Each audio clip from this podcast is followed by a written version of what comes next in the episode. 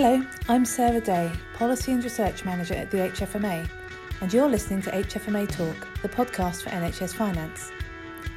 In this episode, we get the perspective of a Commissioner and hear from Mark Bakewell, Chief Financial Officer for both Liverpool and Knowsley CCGs.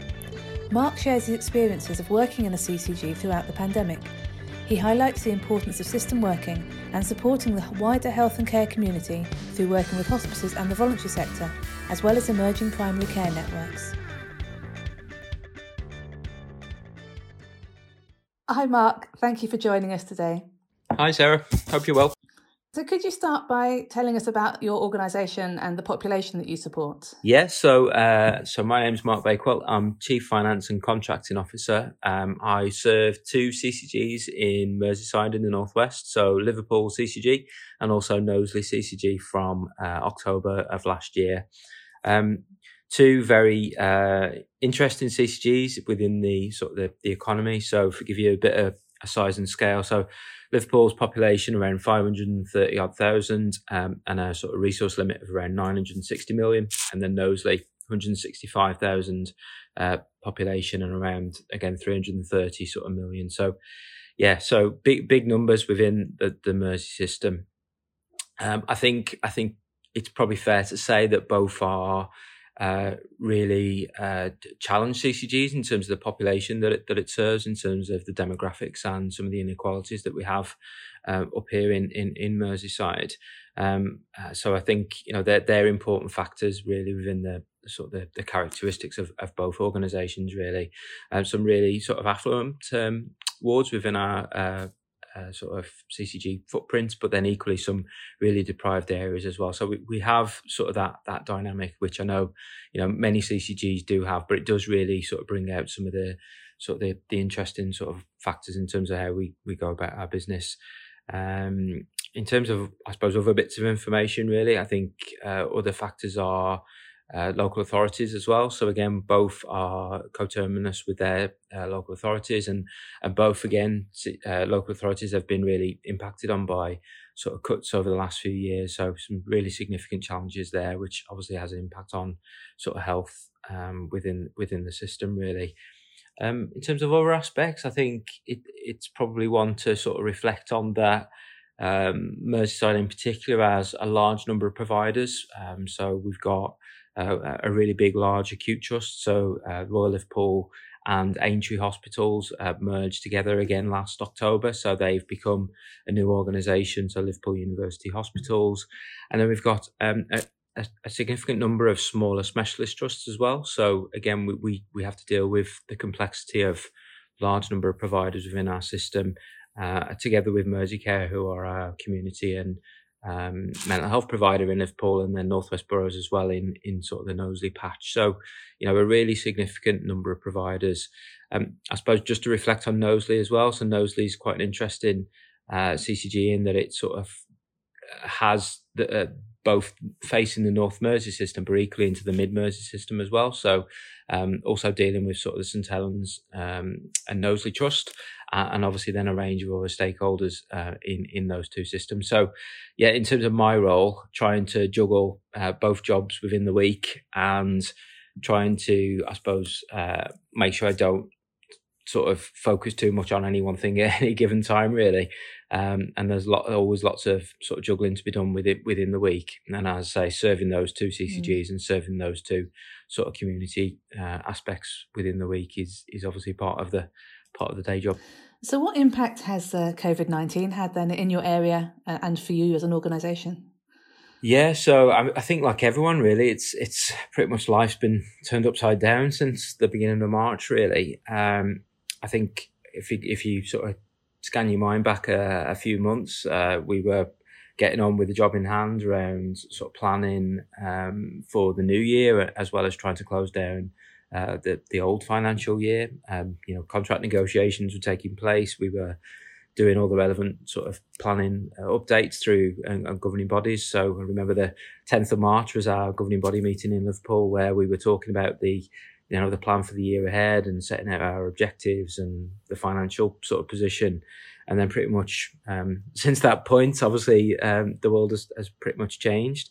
Um, so I think, and, and, I know we'll probably touch on it you know, all the way through the, the conversation. But you know, life, um, certainly finance and contracting life, as as we know it, has has pretty much been been turned upside down, as I say. So you know, a couple of examples of that. So obviously, we're not doing any contracting and, and sort of financial agreements at the moment. That's all pretty much um, set out to us by the, the national sort of direction. Um, we don't have any sort of issues, therefore, in terms of local contract negotiations and what we would, you know, be starting to do at this time time of the year, trying to understand how the early sort of pattern has, started to flow. Um, other aspects really around sort of, you know, CHC and, you know, norm, normal sort of patterns of behaviour and conversations there as well, because obviously some of that's been suspended via the, um, you know, the, the new guidance around discharges, etc. So, you know, there's lots of change that's happened. Um, and I think the, the other aspect is obviously being around sort of the physical uh, environment as well. So we've had to significantly change the way that CCG operates in terms of our internal staffing. So, you know, remote working, use of technology. Um, everyone's now an expert on the various sort of video conferencing um, sort of uh, tools and techniques that we've had to use to, to make it work. Um, and I think on a, you know, on a personal perspective as well, it's that, um, work life balance thing as well around obviously working from home a lot more and trying to make sure you get you know both yourself and the team sort of in a you know in a in, in a good place there as well because obviously it, it's a significant change that we've we've all um, been experiencing in the last few weeks and months really. So things have completely changed and a lot of the stuff you'd normally do has, has dropped away. So what has been the ccg's role in supporting the work to tackle the pandemic yeah, so a number of aspects, um, Sarah, really. So I think they're both a combination of internal and, and external, really. So uh, externally, I think there's been around trying to adapt to the, the new environment. So sort of locally, we've got both an out of hospital and a hospital cell, which obviously we, we need to understand their sort of work plan and, and, and pattern and how the CCG uh, links into that. Obviously, there's been uh, creation of uh, a number of different patterns of, of patient flows. So, excuse the sort of the terminology, but hot and cold sites, or red and green, or um, sort of different terminology that's being used to try and support patient cohorting. Um, equally, sort of new things like testing facilities, and obviously we're get, getting involved in all sorts of um, sort of responses to the sort of local pandemic issues that we've we've got up here in in Liverpool. Um, I think in terms of CCG role, it's been around trying to, I suppose, build on the relationships that we've got. And I think what I would say is, you know, the relationships that we have up here are, you know, really strong. And I think it's really helped us in this sort of, uh, sort of interim period because, you know, we've had to do things at pace and I've had to work really closely together to, to get some of these things up and running. So I think that's been a real positive of the, the sort of system that we operate within. And a couple of examples of that, I suppose, you know, the local authority um, sort of work that we do, both in Liverpool and Knowsley, actually, in terms of trying to, you know, keep things sort of moving forward and, and, as I say, responding to sort of need. And, and equally in areas such as primary care as well. So, you know, work with primary care networks and, and, and the leadership of those um, sort of organisations really to try and help and support again how we can we can move those forward. I think internally with obviously had to um, reorganize ourselves differently as well. So, uh, looking to sort of, I suppose, create two sort of distinct sort of arms really. So, one dealing with the business as usual around sort of making sure that you know we can keep the organization going, and as I say, lots of HR and, and sort of organization issues that, that we've had to deal with, IM&T, and making sure everyone's sort of safe and um, you know continuing to sort of keep well within within this period. And then, you know, secondly, sort of dealing with with the response really in the incident. So again, lots of sort of different aspects to that, but you know, incident team that meets on a regular basis, sort of again liaising with and interactions with our providers within the city, and and sort of trying to keep all that together through daily uh, sort of team calls, really to make sure that both on an internal and external basis that, that you know we've got a grip on everything and things that then need escalating up up and through sort of the various chain um, of, of command really up to the NHS England team um, is done in a sort of an organised way. I think in terms of finance and, and mm. contracting, obviously we've we've really had to rethink and, and go back to our business continuity plans to some degree. So obviously it's been very clear to us what our role is in the in the sort of the, the interim period was around making sure we get the cash flowing around the system, making sure providers are receiving sort of you know the, the money to to make sure things keep going. Um, really acting as that point of contact to make sure that uh, we can sort of escalate issues as as I've described really, and, and, and keeping keeping the wheels sort of turning really in terms of the day to day practice. Um, and then trying to get our heads around all these new pieces of guidance as well. So one in particular being sort of the discharge guidance, and again working with our providers within the within the two systems really to make sure that we can support uh, and maintain some of the, for example, discharge flows, and you know working with local authority colleagues on sort of how that how that's looking and feeling in terms of payments. So yeah, lot, lots going on, and again, you look back over the last sort of eight weeks, and you think you know we've come such a long way um, in in trying to deal with what was obviously very uh, sort of unique circumstances. So, have you seen changes in how your system works as well? You obviously said you've already got good relationships, but have processes changed or things speeded up? Yeah, there's been lots of um, lots lots of changes really. So some some I suppose that we were expecting to to sort of try and uh, develop, I suppose, as a system that have um, been enabled really, I suppose, by by the changes that we've had to make. So for a couple of examples really, so outpatients, for example, we're doing a lot more virtually and, and again, credit to the system. I think we've been in a really good place because of the sort of infrastructure and investments that have been made locally. Um, so, you know, we, we've been able to do that uh, really, uh, really well. Uh, in terms of the systems and the providers, I think I've mentioned already that again, the sort of the, the different patient cohorting seems to have, have worked really well to, to some degree. So we've got a really stable system at the moment in terms of our capacity to to be able to deal with those different mm. things. So I, I, think there's been lots of changes in the in the short term. So again, the hot and cold sort of science. Again, the the primary care networks have been you know really uh, progressive in terms of their thinking, really, and, and enabling lots of those different sort of patient facing uh, services to be able to be changed sort of relatively quickly in order to move some of those forward. So I think that uh, that's only been possible because again of the relationships and you know the positive intent that everyone's had, um, and obviously the CCG's role in that is is trying to make sure that we we enable that to happen and, and, and deal with any issues as and when they come up. So, you know, PPE, you know, is not just an issue here, I know, but trying to make sure we get, you know, the right the right products out to the, the right parts of the system as as best we can, really, given some of the con- constraints that have been there. So, have primary care networks made a difference to the response from how primary care was organised before they were developed? So, uh, I think they, I suppose, just reflecting on our local situation, what they've enabled us to do is have um, a, a lower number, I suppose, of, ind- of, of conversations as opposed to. So, if I, I, talk, I suppose, about the numbers. So, Liverpool's got 85 individual GP practices, and Knowsley's got uh, around 30. Um, the the issue is obviously you can't have that many individual silo conversations. So, through the PCNs mm. and through you know the, the leadership teams, clinical directors within those sort of networks, we've been able to get you know further and faster, I suppose, than we would have done in in previous times. Um, that's not to say things are perfect by any means, because obviously, you know, they themselves are, you know, having to learn and and and, and work differently and work in a, in a very different environment.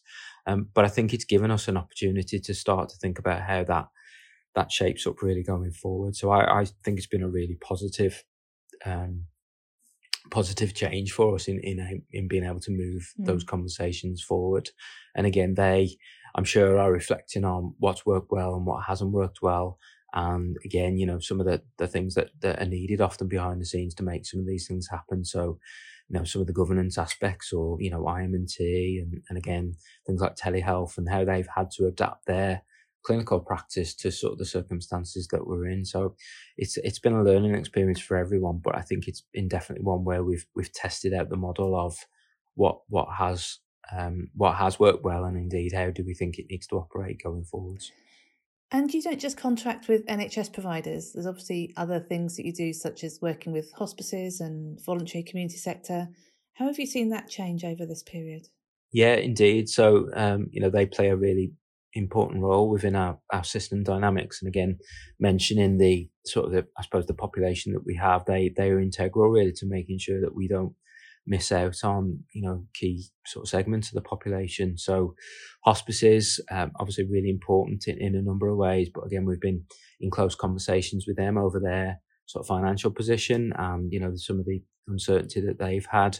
Um, and working through again with them in terms of some of the guidance around uh, some of the national funding that, that that's been working through um, trying to stay close to, a, to some of our voluntary sector organisations as well. Again, in terms of some of the work that they've been doing, and I mentioned at the start really around some of the characteristics really of both Liverpool and Knowsley. Is we know we've got some really vulnerable patients within our uh, footprint and, and, needing to make sure that they again get the best support that we can possibly provide. So trying to you know keep stitched into to the conversations on the ground and again trying to work through any support that, that can be given within the sort of the um, you know the, powers that we have and that you know the, the, the, financial capability that we have during this time to um, keep things moving. Uh, one of the I suppose the challenges that we've had over the last few weeks has been identification of those patients. So you know vulnerable patient lists and, and working with our practices and, and partners really to make sure that we get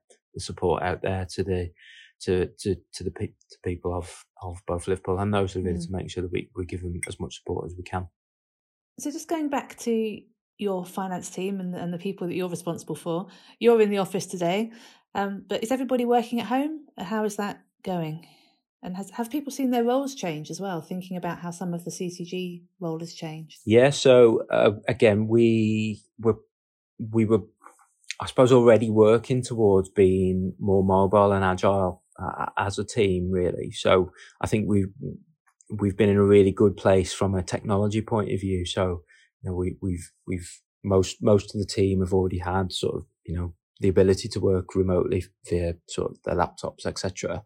Um, pretty much from day one, the team have been working from home. So we've got sort of daily contact calls through our sort of structures to to make that happen. And I'm really lucky. Both my sort of finance deputies in, in both Liverpool and Knowsley, you know, take a lot of the the strain on that, sort of making sure again keeping keeping people sort of informed and, and involved in the, the various conversations and making sure they're getting the sort of the support that they need. So we've been um, I suppose working towards trying to make sure that they've got everything that they need in terms of equipment, and then I suppose from a mental and a, a, a sort of a well-being perspective, trying to keep in touch and make sure they they you know have conversations with each other and and and, and keep in touch in that way.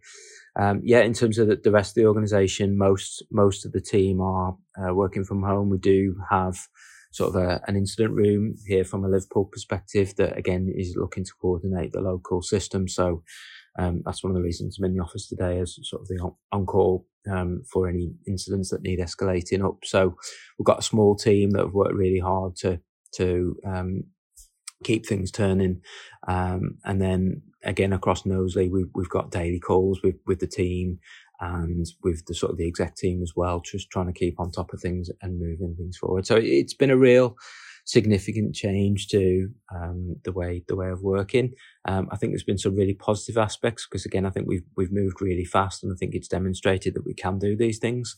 Um, but we just need to be really mindful that you know as time progresses, the uh, you know, th- there are some downsides to it, and we need to make sure we don't we don't miss out on those. So, um, as I say, making sure people's well-being is, is, is sort of up there in the importance as well.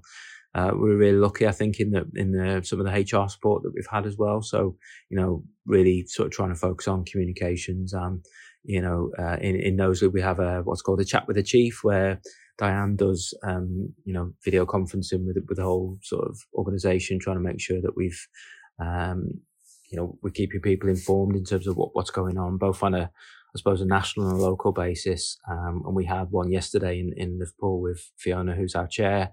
Um, again, briefing sort of the organisation in regards to sort of current events and, and circumstances around how things are progressing. So I think we've adapted to it really well. I think we've been as I say, fortunate to some degree that, that we've been investing in sort of the, the, technology and the investments around sort of mobile working anyway. So we've been able to, to sort of reap the benefits of that.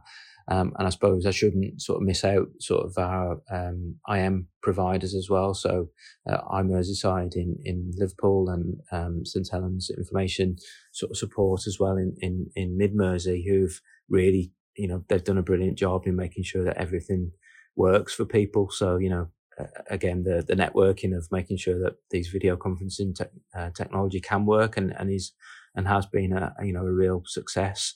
Um, right the way through to you know building laptops almost at, at breakneck speed, really to to make sure we plug some of the gaps in uh, in the infrastructure as well. So it's been a real team effort, and I think again, really proud of the, the team and the way that they've um, delivered everything. I think uh, you know, this time of year as well has been a significant challenge for us in terms of year-end accounts and audit and all that stuff as well. So sometimes you forget what what has been achieved in in those circumstances as well, um, and making sure that we we submitted on time, which again both both teams were able to do so. So credit to them for the way that they've pulled together and, and made it all work. And how has audit been going? Trying to do it remotely.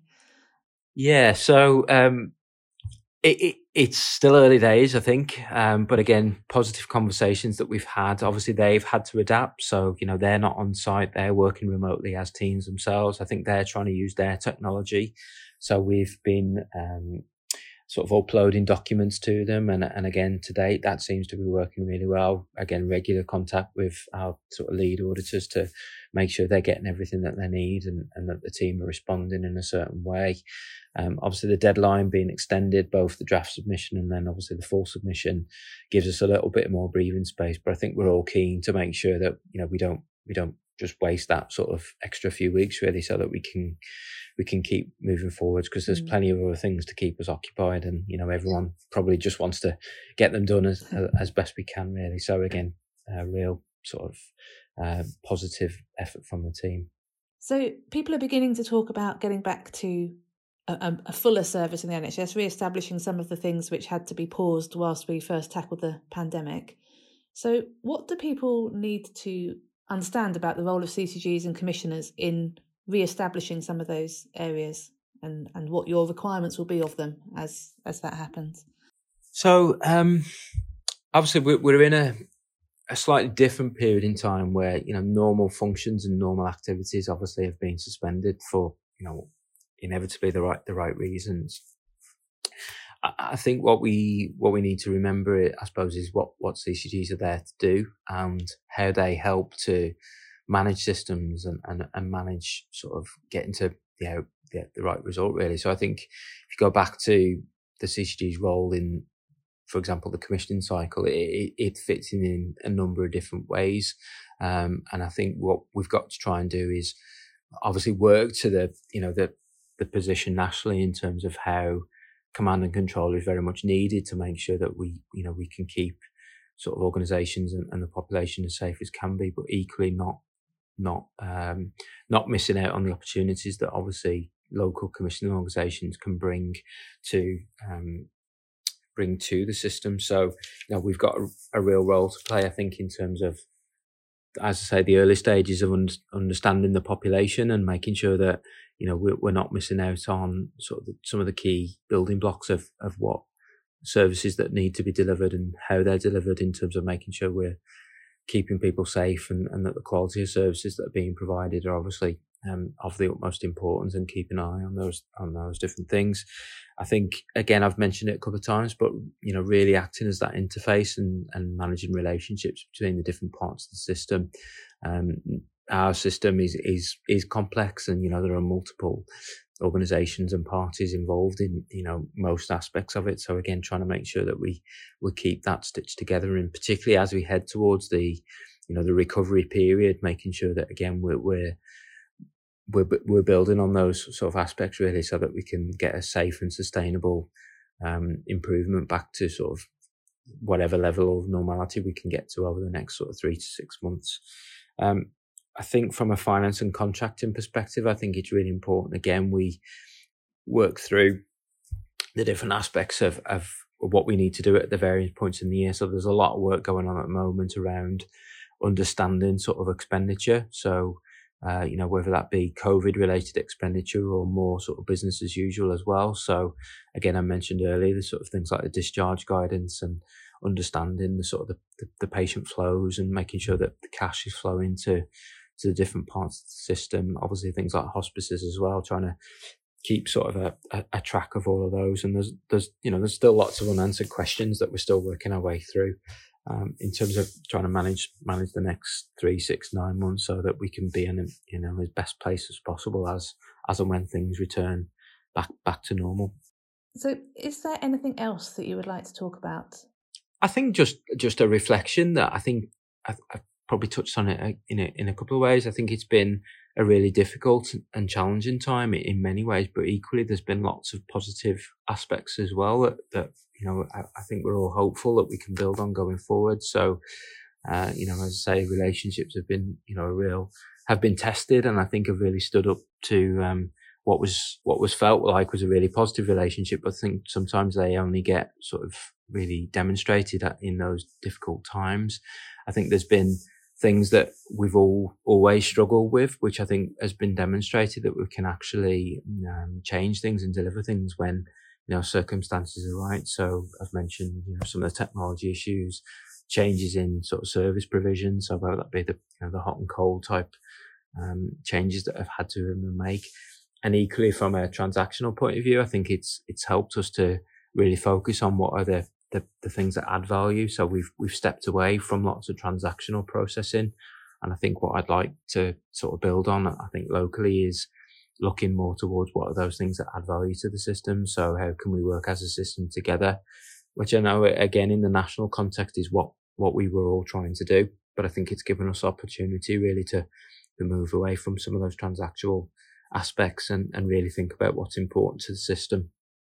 Um, and working really hard on again as we deal with the inevitable sort of peaks and peaks and troughs really the next say 12 to 18 months as the pandemic sort of plays its way out through the system. How can we design a system that's you know fit for purpose for for our population demands but equally is um, scalable i suppose and, and, manageable within that sort of wider wider system of, of the relative ups and downs that we have and finance and contracting teams obviously continuing to help and support that. So adding value to this, the decision making process and really trying to focus on the sort of the outcomes that we're we're trying to improve for the population and, and reducing that sort of transactional burden. So I think it's a real sort of key key moment really in our sort of organizational um, sort of time and and how we can build on those blocks really to, to move things forward. Mark, that's been really interesting and really good to get a commissioner perspective on, on, this pandemic. It's not one we've heard so far in our HFMA Talk series. So thank you for that. Thanks, Sarah. Hope you stay well. All of the HFMA's COVID 19 related briefings, blogs, and news articles are openly available on our website, hfma.org.uk. There is no need to be a member to access these, so please tell your colleagues. We have also launched a forum where finance colleagues from across the NHS can discuss issues and challenges in a safe space. You can sign up via the link in the network section on our website. If there are particular topics you would like future podcasts to cover, then please get in touch via our email address policy at hfma.org.uk. Thank you for listening to HFMA Talk. Don't forget to subscribe to this podcast to keep up to date with new episodes.